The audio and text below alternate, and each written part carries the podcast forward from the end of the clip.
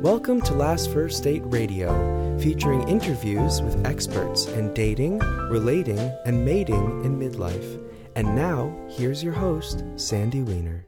This is episode number 450 with Logan Ury How to Not Die Alone. Hi, everybody. I'm Sandy Weiner. Welcome back to Last First Date Radio, where we believe that a woman of value naturally attracts the respect she deserves in life and love. If you're looking to build your confidence and show up more authentically in your life and in your love life, I wrote a book just for you. It's called Becoming a Woman of Value How to Thrive in Life and Love. And it's filled with stories, tips, and exercises to help you show up, stand up, and speak up and step into your full value. It's available on Amazon for Kindle or paperback. This week's tip from the book on how to become a woman of value is do not settle, which is a really appropriate thing to talk about today. Um, I I settled so many times before I did this work. And so we often settle in our love life, in our work, in many parts of our lives when we don't fully own our value. So I encourage you to look at the places where you might be selling yourself short and take one step forward to have the life, the love that you want. Before I bring on Logan, I invite you to join my Facebook group. It's called Your Last First Date. We are a large group that's heavily monitored. So the conversations are kind, respectful, and positive. So if you're interested in really learning how to go on your last first date with positive support, join us at your last first date. And now for my guest, Logan Ury. She is a behavioral scientist who became a dating coach. She is internationally recognized as an expert on modern love, one of the most confusing things that we have today.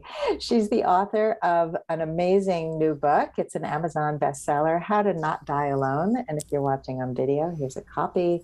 She is amazing. I love this book.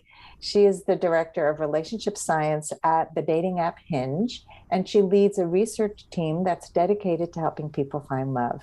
She studied psychology at Harvard and ran Google's behavioral science team, the Irrational Lab. She lives in the Bay Area with her husband, Scott. Welcome to the show. Thank you for having me. It's exciting to be here. I am excited to talk to you. So let's start with um, I have so many questions for you, but let's start with what inspired you to write this book? Yeah, so I've had these dueling interests for a long time. So, on one side, psychology, the science of decision making, and on the other hand, love, sex, dating, and relationships. And so, from a career perspective, I really started more in the psychology department and I applied what I knew about the field of decision making to this team at Google that you just mentioned, the Irrational Lab.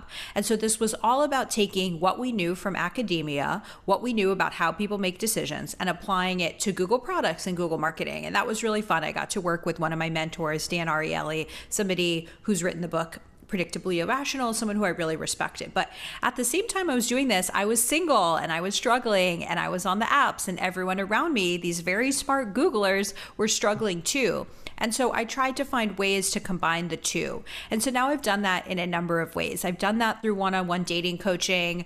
Uh, taking what I knew about decision making and helping people in their dating lives. I've taken it and applied it at the dating app Hinge, so affecting how millions of people date in the app. And now, most recently, I've written the book, which is all about seeing relationships as a series of decisions. And so, if you make great decisions along the way, you propel yourself into a great relationship. If you make bad decisions, you repeat the same patterns over and over again. And so, that's really what's made me so joyful and so grateful is that I feel like I've been able to combine these two interests and really give my unique perspective on dating and relationships using what I know from the science of decision making. I love it. I I so agree with you that I see so many people as a dating coach mm-hmm. making poor decisions and yep. not realizing like we can't see ourselves, right? It's really hard. I even see my children. I my son got involved with somebody a couple months ago, and I was like, oh my god, such a dysfunctional family she's coming from. She hasn't done any work on herself. She's I could see her attachment still, like I could see it all. Yeah. But he had to go through it in order to see that it wasn't right for him, and it actually was a great experience for him because he did the work. He he used that as a catalyst to become a better dater, but most people don't. So let's talk a little bit about how uh, the science behind dating. Like, uh, you know, a lot of people think you either have good dating skills or you don't, or love just comes to the lucky, or, you know, it comes to those if it's meant to be. You know, there's so many, so many beliefs about love. So, can this be taught and you know and how yes so i definitely believe that love is organic love is natural love is something that just happens to you. We're born knowing how to love. Absolutely agree with that. But dating is the separate thing. Dating is partner selection. It's knowing what feels good now versus what's going to matter long term. It's understanding yourself. It's understanding that you're going to change understanding that somebody else is going to change. It's actually a very complicated thing. And so while love is natural dating is a skill. And that's the whole premise of the book is that dating is something that's hard. It's relatively new in the span of human history. It's really hard now with some of the complications of the app and paradox of choice. And that in this book, I will teach you how to make better decisions and I will teach you to be a better dater. So let's talk a little bit about the paradox of choice because that that's fascinating. And you know, I know that the apps give people tons of choices. Mm-hmm. Um, so, so what is the paradox of choice, and how does it apply to the dating world? Sure. So, the paradox of choice is an idea from psychologist Barry Schwartz, and he has a book with the same name that I highly recommend. And the idea here is that our natural instinct is that we want choices. We're drawn to options, we're drawn to freedom. But what he's found is that too many choices often leaves us feeling depressed or unhappy or doubting our choices.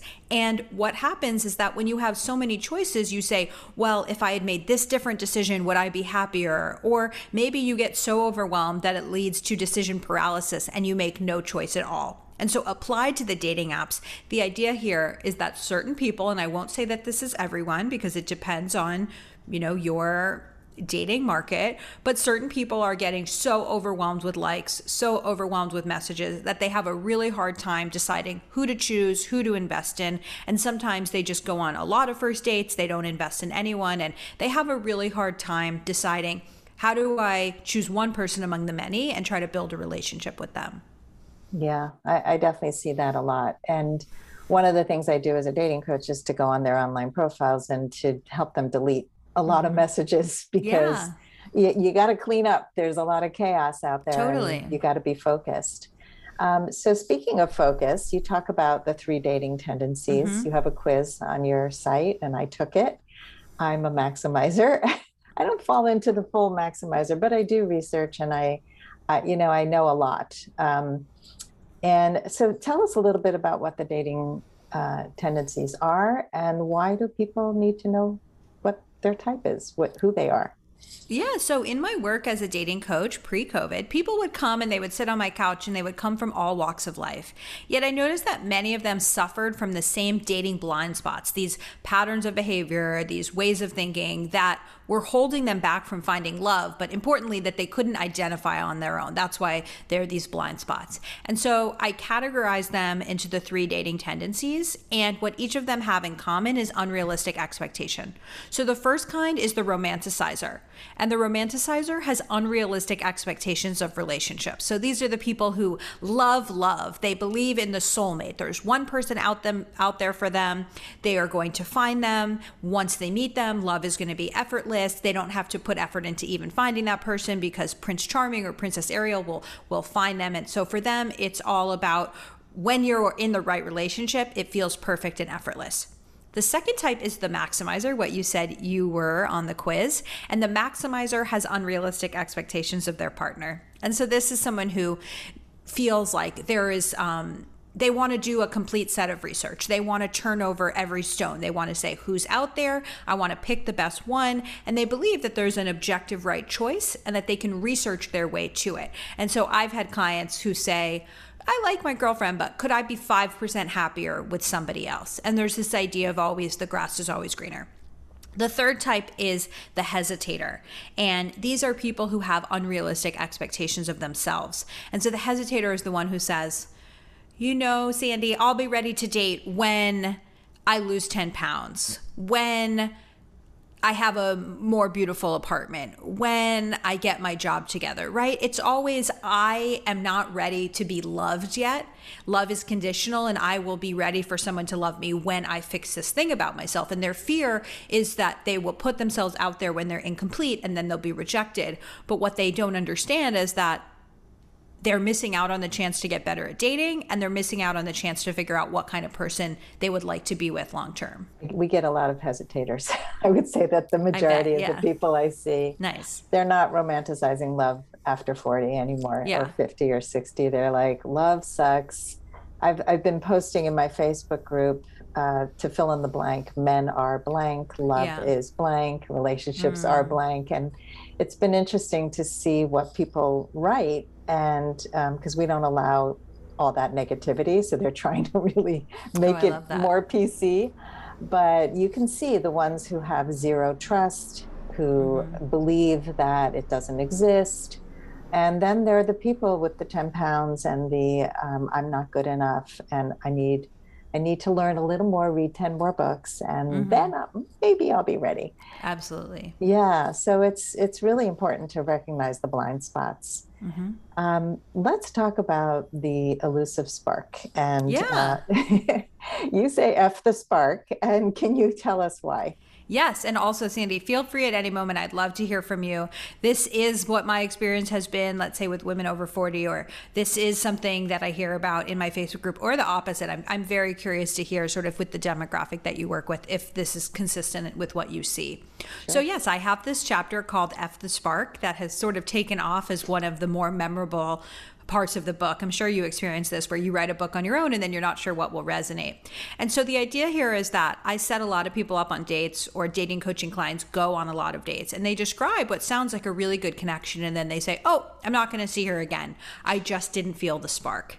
And so I say in the book that the spark has become my nemesis because I see that people are very caught up on this idea of if it's meant to be, I'm going to feel this pang of instant chemistry. I'm going to feel fireworks. The room is going to stop. And that if they don't feel that, then they don't give the person another chance. And so in the book, I debunk three main myths about the spark. The first one is that if you don't feel the spark, then it can't grow over time. And we know that that's absolutely not true. Only 11% of couples say that they felt love at first sight. And because of something called the mere exposure effect, the more that we are around someone, the more that we are around something, the more we like it. And so that's why people end up dating the person from work who they've seen around for years or the person who lives in their apartment. It's just being exposed to them over time, you actually develop an interest in them. So, yes, the spark can absolutely grow over time. The second one is if I feel the spark, then that's a good thing. And as anyone who knows attachment theory, like you and probably many of your listeners know, that's not just not the case. Sometimes we confuse anxiety for chemistry. Some people are just really sparky. And so the trick here is to understand that what you're experiencing as a spark might be something that that person gives off and not actually a dynamic that's that's emerging between the two of you. And finally, the third myth is that if you feel the spark, then the relationship is viable. And that's just not the case. A lot of divorced couples had the spark. A lot of couples stay together because they had this perfect we met story and they think, well, it's just such a magical beginning. But don't stay in the wrong relationship because you had the quote unquote right start. And so, my antidote to the spark is to go after the slow burn. And that's the person who's not as charismatic, not as sparky, doesn't immediately give you that feeling. But this is the type of person who would make a great long term partner. And so I really think that there's a trick here where if you can convince yourself to look for the slow burn, you are finding someone who other people looked over. And these are often going to make the best long term partners. I love it. And which brings me to your husband, Scott. Mm-hmm. I would love for you to share your story of how you met and how that slow burn happened. Oh, yeah, absolutely. So uh, I met my now husband when we were in college.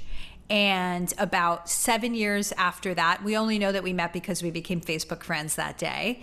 And yeah, I saw him on Tinder and I swiped left and I said, Oh, this guy looks like a bro, backwards hat. He just, you know, you're, you're on Tinder and you're looking at a lot of profiles. And I, I happen to remember seeing him because we had some mutual friends, but, you know, just said, mm, somebody else is for me. We met, we ended up meeting up again. We both worked at Google. We had a lunch. I said I wanted to learn this coding language. He said he would teach me. And even then, it took another year of us being friends for me to say, oh, this guy is actually a good fit for me. And I'll, I'll share with your audience that that was through the work of hiring a dating coach. And it was through saying, I don't like how I feel. I don't like the way that chasing these guys and feeling anxious all the time and questioning my worth. I don't like how that feels. And so I'm going to pay someone to help me with it. And through that work, which I'm so lucky I did at that age, I was able to say, all right, I have this pattern of chasing people. I think that love equals the chase.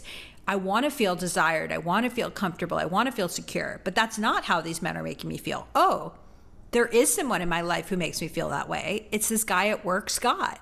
And so now or, or at that moment i was able to say okay how do i convert this friendship remember the slow burn into a relationship and i just said something like hey i don't have plans on friday night you know ask me out and we started dating and now what is it six years later we're, we're married and we're very happy and so i absolutely think that i found the slow burn and that I found the person who made me feel the way I wanted to feel. And that I feel very lucky I was able to overcome that anxious avoidant loop, that feeling that love is the chase. So common. And it's such a great story. Thank you. And it, and it, it took work. It took mm-hmm. that internal work Absolutely. because you recognized internally that you felt really crappy. Mm-hmm. And I, I've definitely experienced all of that anxiety that felt like like chemistry and the reason I chose my husband was because of the chemistry that I had felt for someone else that ended up not working out. Oh, interesting. Yeah, it was like this dysregulation that I was mm-hmm. always feeling and feeling like I'll never find someone. So I chose complete safety, like complete, not not no spark. like fun. Interesting. Yeah, I mean he was a, he's an interesting person. He's he's a comedian and so I I liked that, and we worked together, and we wrote together, and created together, but we didn't. We had a good work relationship. We didn't mm-hmm. have a mm-hmm. good love relationship. Mm. So I, I think a lot of people do the opposite. They'll go from one extreme to the other. They'll break up with somebody and go to I want someone who has a job because the last, you know, they, yeah. they form the wrong conclusions, in other words. So um, you know, and I stayed 23 years. And I was telling you before we started that there was a sunk cost. I had kids, I had a life, I had some safety, but it didn't feel safe for me to stay anymore after a time. And I think, you know, for me, losing myself was the reason I left. I felt like I couldn't fully be me, which is really true in that relationship. So, uh, you know, one of the things you talk about in the book is you should look for a partner, not a prom date. And mm-hmm. I, I love, I've actually been sharing that with clients because I think most of us look for that prom date. We look mm-hmm. for certain qualities. Mm-hmm. So, can you explain the difference? Yeah, absolutely. And it, it's very re- relevant to the story I just shared about kind of uh, in the in the book I talk about this guy Burning Man Brian, this guy I met in the desert of Nevada, and we shared this amazing kiss, and it was just this feeling of of the spark. And so the prom date is the person who very attractive, looks good in pictures, would be fun to dance the night away. Maybe you want to sleep with them at the end of the night, right? What makes a good prom date? But too many of us start out looking for a prom date and then as we get older and we should make this shift towards finding somebody to be a good long-term partner we don't make that shift and we just keep pursuing the prom date. And so you know when you're 15 or 16 or 17 it's fine. You should date whoever you want because you're having a good time and you're not necessarily marrying that person but there needs to be this mental shift where you say i'm taking myself more seriously.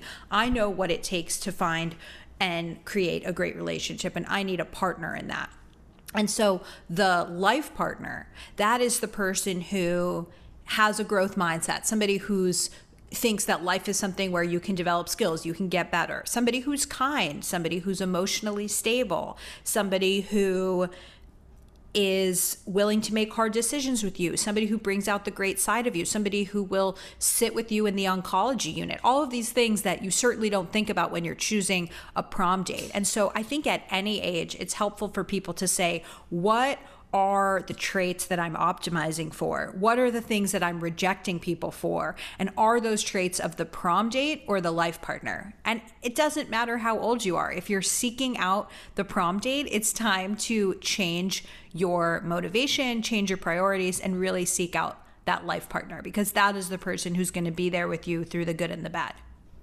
Yeah, I wish I had that knowledge when I was choosing a husband, but I know now. And I've I've I have a client in her 70s who her whole life she picked the prom dates mm-hmm. and they didn't they were not there for her. They were not partners and she finally finally made the switch and it's been amazing she's like hear that. yeah i mean he's shorter than she thought she needed you know mm-hmm. those are not qualities of character of and course. often we get caught up in that like full head of hair uh, mm-hmm. you know the, just silly things that don't create relationships but you also talk about the lists people make mm-hmm. and the uh, the must haves versus the nice to haves versus the Mm-hmm. So what do you call PP? PPPs, yeah, yeah. I can go into all of that. I'm applying for a small business loan. Just That's so funny. So funny. So yeah, can you tell us a, a little bit about yes. the difference between those? Absolutely. So one time I was at a, a, networking event and this woman came up to me and I didn't know her. She was in her mid 30s and she said, I'm looking to find my husband. I'm ready. I'm very easygoing. I'm really open to anyone as long as he's not a mouth breather. And honestly, I'd never even heard the expression mouth breather. Obviously, you know, we can guess what it is, just you know, somebody who breathes through their mouth, but I hmm. just couldn't believe it. And I, you know, I think it was sort of a shtick and she was trying to be funny, but it just represented to me how people confuse pet peeves for deal breakers and that they actually make poor decisions based on this. And so a PPP is a permissible pet peeve. And so a pet peeve, of course, is something that annoys you, maybe annoys you more than somebody else. Something like a person that chews with their mouth open, a mouth breather, whatever it is. But that's not a reason to reject someone. It's not a reason not to enter into a relationship with someone. And so the exercise that I have in the book is differentiate between a deal breaker, something that is truly a reason why you shouldn't be with someone. You know, if you want to have kids and they don't, or you love to or, or, you know you care about this religion and they don't want to have that religion. I'm sure and we can talk about it for your clients it's probably a little different if you're not in the kids age or you know later in life i think deal breakers do change. But for somebody with a first marriage or having kids there's some things where it truly is a deal breaker and differentiate that from the permissible pet peeves or what I would say is the nice to have. And so maybe you're Jewish and you'd like to marry someone Jewish, but it actually isn't the biggest deal to you and it's not a deal breaker. Or, you know, you'd like to date someone who's over 5'10, but it doesn't actually matter to you. And so height goes from being a deal breaker to a nice to have. And so, really helping people understand it's okay to have deal breakers, but they should truly be things that are in that highest category of really mattering and don't confuse other things for that because you will be rejecting a lot of great potential partners. So true. Oh, I think, you know, definitely as we get older and we don't have the, the kids on the list. Yeah. The, the list can change, but I'll mm-hmm. tell you that when I got divorced, I was still an observant Jewish woman who was looking for an observant Jewish man, somebody who practiced in the same way. Mm-hmm. And over the years, that's become unimportant to me. I've shifted. I'm no mm-hmm. longer as observant as I was. You really can hone it down to what are the qualities of a person that I want to live with? Like, mm-hmm. what can I live with? What can't I live with? Absolutely. And I was finding that narrowing my list to that was was really it was very limiting for me and so but for some people that is not limiting. It's exactly what they need and anything mm. else would not work. So we really have to figure those things out for ourselves. But i think when you do this where you feel like i had a woman who came to me and said i need a golf partner. Mm-hmm. that's the most important thing. And i said so that's one of your must haves what would happen if you married him and he could no longer play golf? Would you oh, get I divorced love that. great right? point it's like we don't like somebody else could be your golf partner mm-hmm. you know? And and we don't realize that your partner is not everything. Totally. I think that's also something that people really confuse that the partner has to be their best friend they have to do all the same activities have the exact same interests the same everything. And worldview is super important how we see the world. Um, to me, it's one of the most important qualities in a person. If you see the world very differently, it's going to be hard to really connect. I'm curious what you think about that. Yeah, I mean, I absolutely am in agreement with what you just said. And so in the book, I talk about um, some of the things that matter more and less than people think for long term relationship success. And in the category of matter less than people think are similar personalities and similar hobbies. And so I have a couple examples of people who have come to me and say, you know, I'm a big party person. I love nothing more than coming home at three in the morning. I throw parties. I'm so extroverted. And my girlfriend's more of a homebody. Don't you think I should find someone who's more like me? And I say, no, you're wait, basically too much as it is. Two of you in a relationship would be way too much, and she really complements you, and it seems to be working well. And people think, oh, you know, I need someone who's the same as me, and that's not true. And the same thing is true with hobbies. Look, if you are an Olympic athlete and you're spending 12 hours a day at the pool, that's one thing. But most of us, that is not our lifestyles, and our hobbies don't define us. And so, you know, if you love wine and I don't, as long as I give you the space to explore your love of wine and I don't roll my eyes and say, drinking again, you know, why are you spending so much money on wine? As long as I give you that space without resentment, it's fine for us to have different hobbies. And there's this idea of the other significant other. And this, uh, it's not a sexual thing, it's people in our lives who fill different roles. And so for that client of yours, you could say, whether your partner loves golf now or loves golf in the future, it doesn't matter. You can have a friend who is your golf partner. There are other things that are critical that you need to get from your romantic relationship, but you can outsource a lot of these hobbies, interests, opera, golfing, art, whatever it is to other people. And that's actually proven scientifically to create better relationships. Because if you actually go to your partner for the roles that they want to and can fulfill, and you go to other people for the other ones, you're putting less pressure on your relationship and it leads to a better community feel and just to a better partnership. I love that term, the other significant other. Mm-hmm. OSOs, yeah. Yeah, that's great. It's like your work wife and your work husband. Absolutely. That's yeah, the thing. Yeah, totally. So many questions. And so I could talk to you for 10 hours. Let's let's talk about um, what are the top mistakes? I mean, we've talked about a lot mm-hmm. of them, mm-hmm. but if you were to narrow it down to the biggest mistakes you see people making, what are they? Yeah. So when it comes to the biggest mistakes I see people making, it really goes back to those three dating tendencies, the dating blind spots. Because I have people who come and they they talk to me and they say, I go on 30 to 50 first dates a year. I'm putting in the effort. I've been doing this for years and it doesn't work out. And so for that person, they're showing up and they just think, okay, maybe it's date 222 where the magic person walks in my life. But when I have that conversation with them, I say, You're obviously doing something that isn't setting you up for success. And like, yes, effort matters, but it's not just effort, it's also mindset. And so, for anyone out there who's saying, I'm putting in the work, I'm in your Facebook group, I read the book, I'm on the apps, it's not working, what are the patterns of behavior that are holding you back? And so, I do have this quiz on my website about three dating tendencies, but honestly, sit your best friend down and say, I talk to you after every date. I'm giving you the space. What do you think I'm doing wrong? And let your best friend, who probably has good insight into your mind, say, Hey, I think you're not picky enough. You're just saying yes to anyone. You're going out with these people that don't take themselves seriously. You're not taking yourself seriously. You need to go on fewer, better dates with people who are actually on your level. Or maybe they say, You're way too picky. You rejected that guy because he split the bill with you.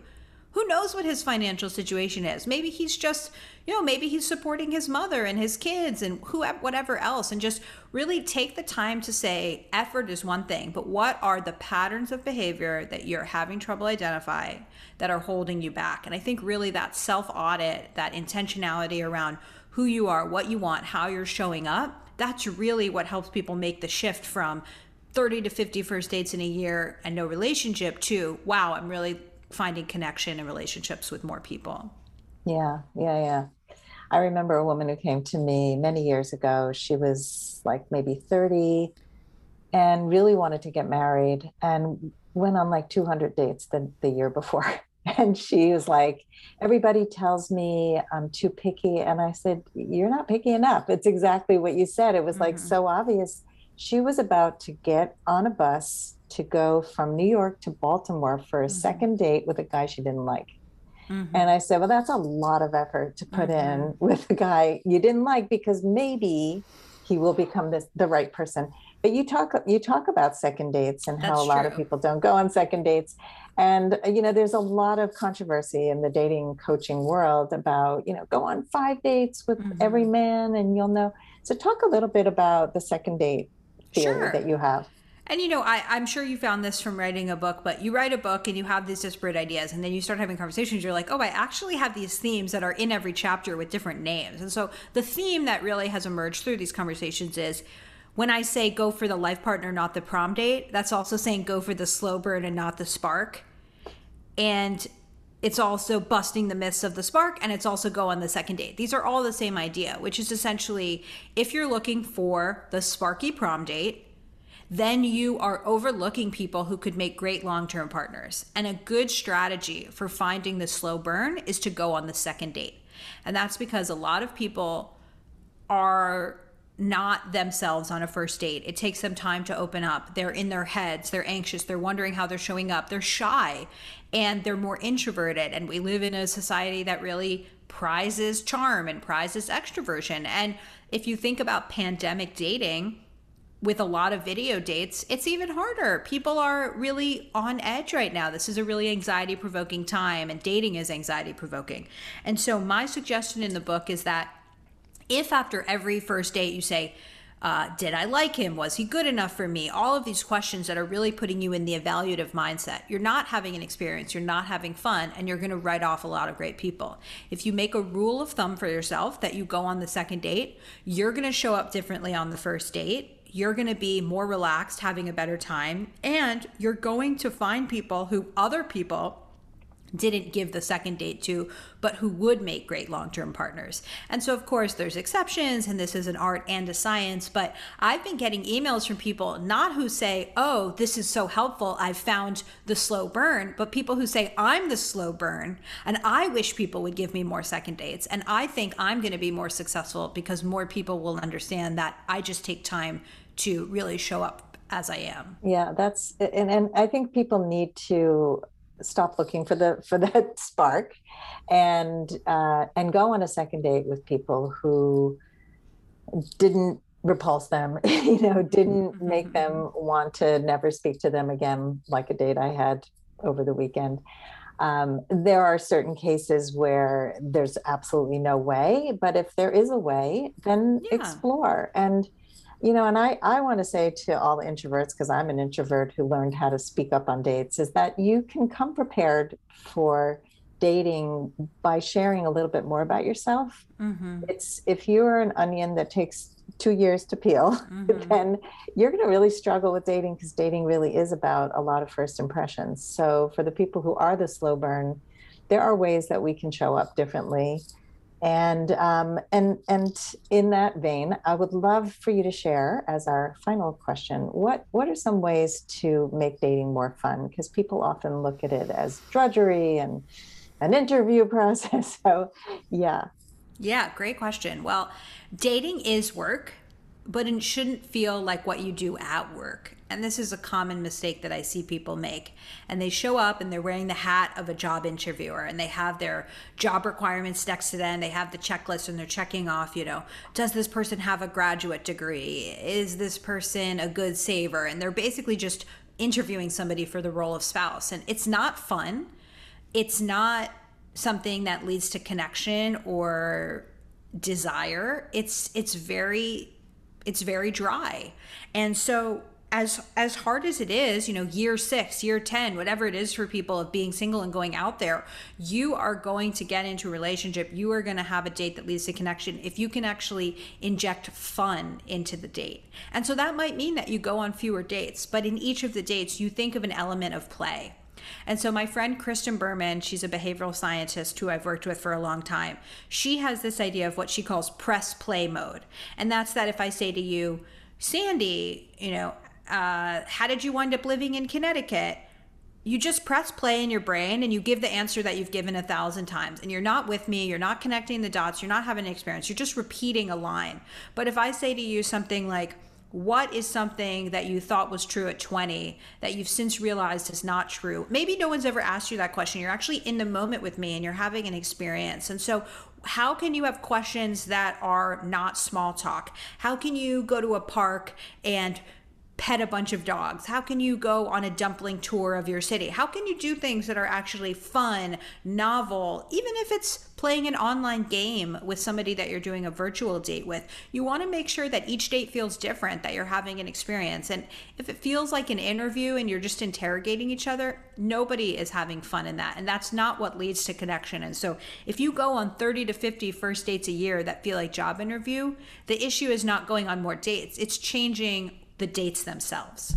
I I have seen so many women who just they're so dry and mm-hmm. it's there's no attraction in mm-hmm. in bringing your intellectual self without bringing play and fun totally one of my favorite dates was sushi and go-karting mm, it was so fun it created a lot of spark and a lot of you know, just connection and excitement. And we also had a lot to talk about because we were in similar professions.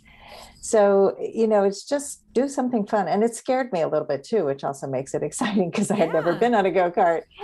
Um, Logan, I really love talking to you. This has just been so amazing. Uh, tell our audience how they can find you. Yes. Well, first of all, if anyone was interested in what we talked about today, they can pick up my book, How to Not Die Alone.